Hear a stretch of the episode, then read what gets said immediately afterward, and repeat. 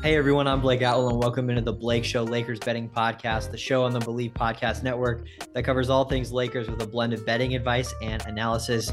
Subscribe to the show on YouTube and drop a like on this video. Follow us on Spotify, Apple, iHeart, and wherever else you get your podcast by searching the Lake the uh, Blake Show Lakers Betting Podcast. And one more thing, you can find articles about all things purple and gold on my Substack under Blake Atwell. Now let's talk some Lakers.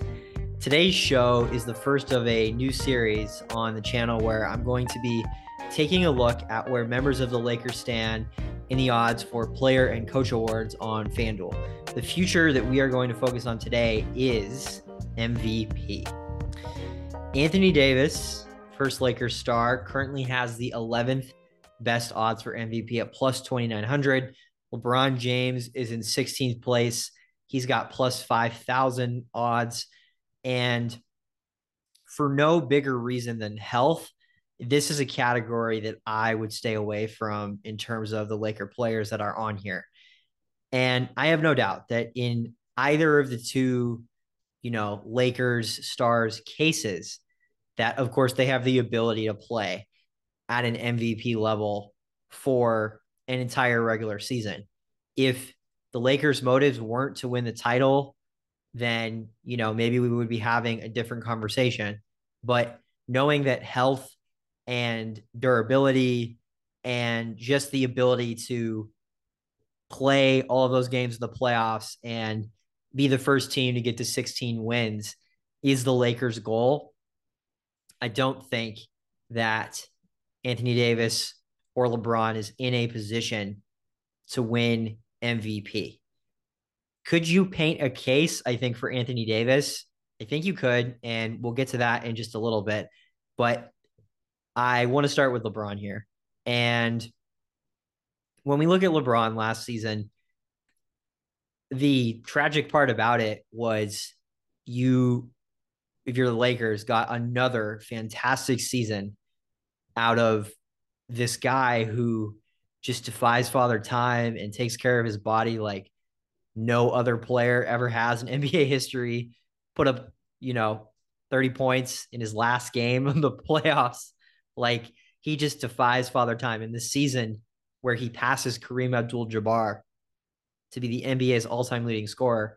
And because of the roster that the Lakers had to start season, and because they started 2 and 10 with that roster, LeBron had to put his foot on the gas the whole second half of the season to the point where at one point he couldn't even walk anymore, so he couldn't play. And then, of course, the Lakers role players that were on the team last year did their jobs well enough to keep the team above water so that when LeBron came back from his injury in the second half of the season, he was able to, um, you know, edge the Lakers into that seven seed and then, of course, to the Western Conference Finals. But sort of just going off of recent history and what we saw last year, that's what the Lakers are looking at here. So you have to imagine that LA is really going to manage him, manage him uh, closely this season in terms of his load, in terms of how many games he's playing, you know, whether he's dealing with nagging injuries or not. And another thing to look at here is it's going to be Darvin Ham's second year, and that familiarity I think is definitely going to help you see that in the NBA all the time where especially with star players, like they just need to become familiar with the coach. Coach needs to become familiar with the player and sort of know how far they can push him. Um, and of course, LeBron at his stature and his career, you know, is going to do what he wants to do. But I think that, you know, his mindset, of course, is in the best interest of the team. He's playing at this point in his career for the love of the game, I'm sure. And then, of course, to win championships. And the Lakers roster is capable of doing that this next season. And that's the next thing I want to talk about here. It's just how much better the roster is this season as compared to last season. I mean, we talked a lot about that on our last show where we talked about the over under on the Lakers win total for the regular season, which is 47 and a half wins. Um, but, you know, I don't see with the Lakers improved roster, LeBron being in a position in 2023, 2024, where he's going to have to play that hard and that well for that long of a stretch just to get the Lakers like in the playoffs. I think that this Laker team is deep enough and good enough. And you're also relying on the progression of guys like Austin Reaves to get even better and Rui Hachimura, of course, and Vanderbilt to do his thing, and then the new signings come in and do well, and then even a guy like Max Christie to be consistent and play, be able to play at the NBA level at the backup two spot, which after what we saw in the summer league seems totally feasible. You have all that. I mean, I think this Laker team, as I talked about in the last show, is going to win 50 games. And I think that that's going to be the case, even if, you know, LeBron and AD, they both played over 50 games last season. They were in the mid 50s. And I would expect Anthony Davis, you know, hopefully he'll play a little more than that. We'll get to him more in a second, though. LeBron, you know, we'll see. Maybe he doesn't play as much in this regular season to just load manage for the playoffs. Um, but, you know, when you're looking at, at, at sort of just the way that the roster is constructed and what LeBron James is capable of in the playoffs, like he's key. I think he can still be the top option or maybe the 1B to Anthony Davis's 1A if things really go right for the Lakers this season on a championship winning team. So when you're looking at LeBron, you know, I don't think that, let me clarify when I talk about load management, I don't think it's going to be a Clippers thing where like the guy, the, the stars haven't played with like that year's roster barely at all and they get to the playoffs and they can't get out second round because they have no continuity. Like, I don't really think that that is going to be what happens. I think that he will play enough to have a good feel. But, you know, the Lakers have to hope that win total wise, they're in standings wise, they're in a good enough shape as the season winds down to where maybe LeBron gets to sit a lot of those games that he was playing in last year, trying to get the Lakers just in the playoffs. Um, and again, you know, looking at, at the load management thing, continuity is just as important as health in the playoffs. We saw that with the Denver Nuggets and how they steamrolled through the whole, you know, Western Conference and then the Miami Heat in the finals to win the championship. And we'll talk more about, you know, sort of MVP race wise, what happened there with Embiid and Jokic, because I think that um, that pertains more to Anthony Davis's case here than LeBron. Um, you know, LeBron, he's he's so good, and the Lakers they they relied on him just a little too much last year in the regular season, and he literally played until he couldn't. Um, so again, I don't see that happening this season. And, you know, as well as he played, getting the Lakers to the seven seed, which was great considering they started the season two and 10, like, you know, he wasn't in the MVP conversation, obviously. And I just think as good as he is, even if the Lakers are a 50 win team and he plays again, if he plays 55 games or a little more than that, let's call it 60, which would be fantastic, I think. I don't think it's going to be enough for him to be firmly into that MVP conversation. And, you know, we're looking at this from an odds perspective. And, you know, you look at LeBron James and plus 5,000 odds, and you may be like, all right, like that, you know, maybe I'll put some on that. And I just would not do that. That's just my two cents here on the show. I wouldn't go that route because I just don't think he has a realistic shot to win it. Not because of really anything that has to do with like his ability, but more because of what the team goals are and because of what we saw last season where he pushed himself so hard and then dealt with nagging injuries into the playoffs. And that clearly, even though he was still great, clearly hampered him and the Lakers down the stretch.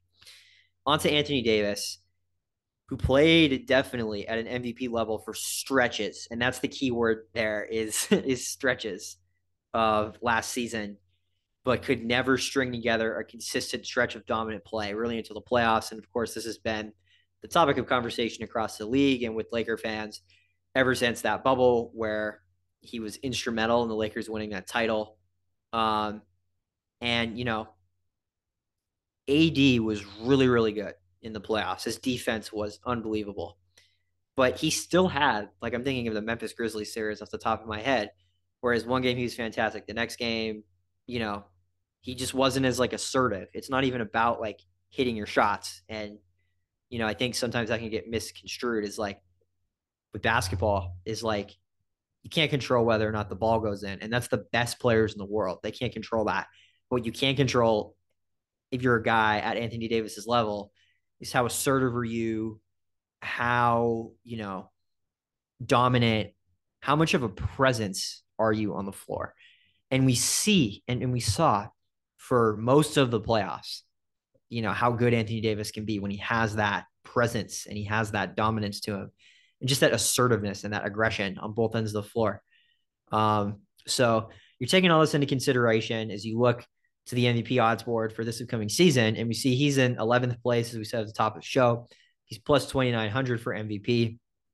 And I said this a little earlier.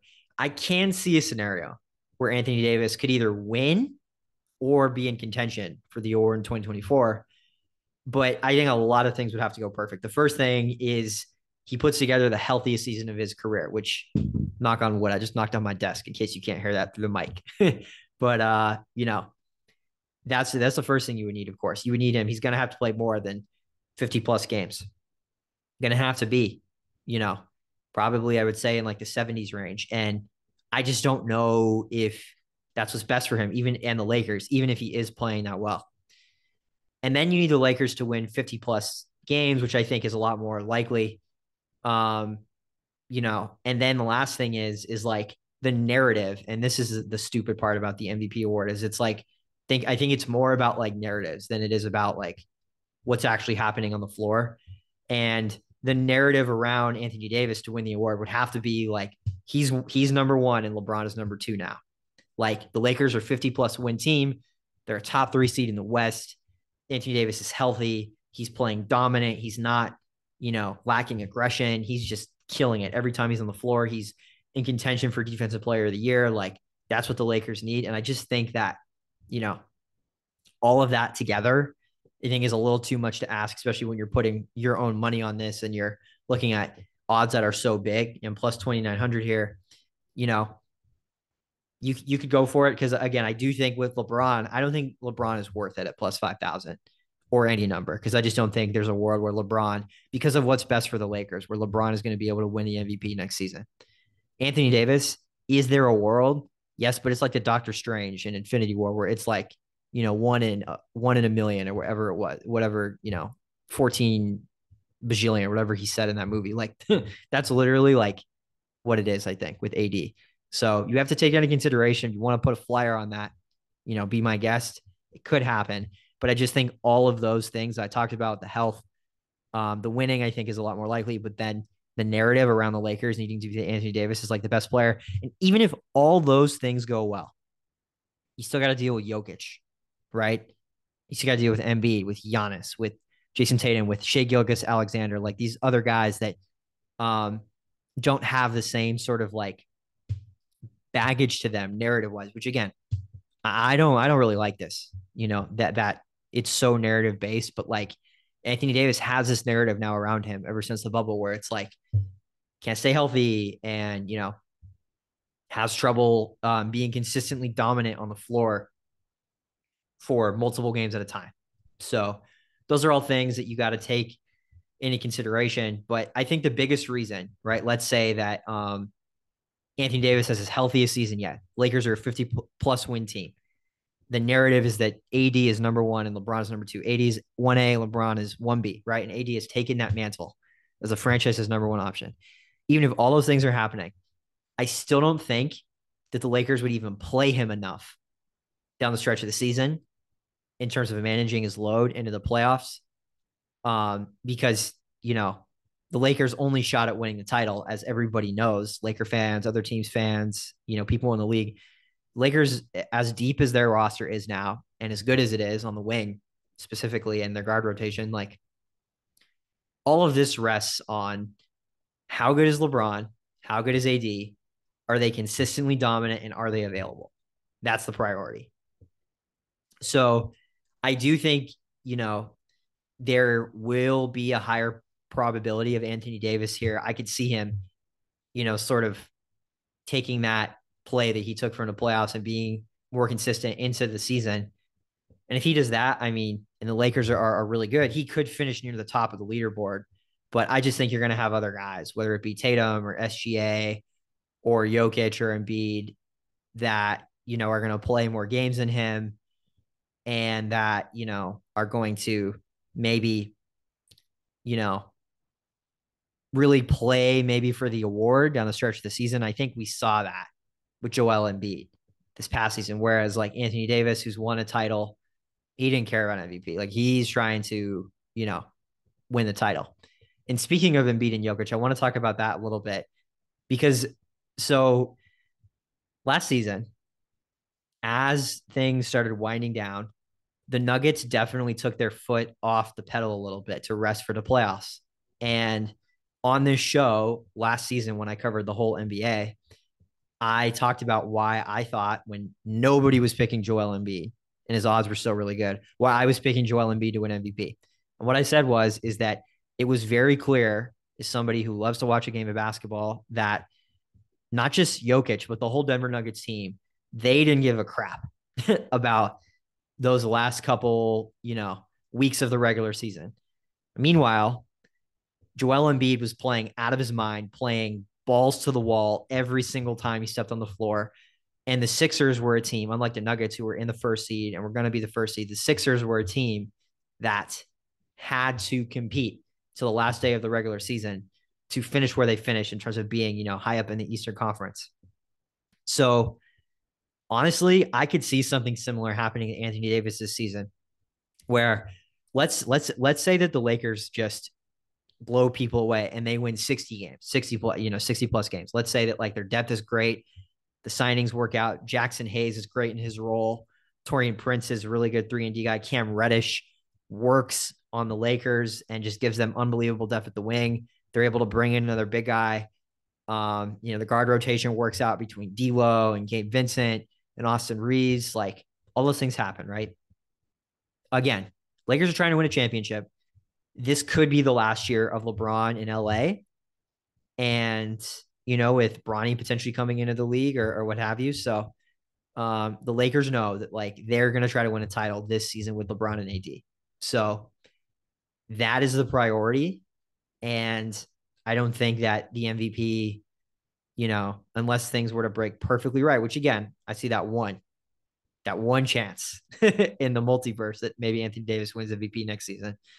But, you know, I don't know that winning it is is of high likelihood. So we'll keep an eye on the leaderboard as the season tips off in a few months here and then progresses. But I'm not entering the season expecting AD or LeBron win MVP in 2024 as the Lakers pursue something much bigger that'll do it for today's MVP odd show. Stay tuned for the next episode in this future series I'm going to be doing. And in the next episode, we're going to look at the defensive player of the year leaderboard on the odds market right now on FanDuel and sort of where Anthony Davis stands on that.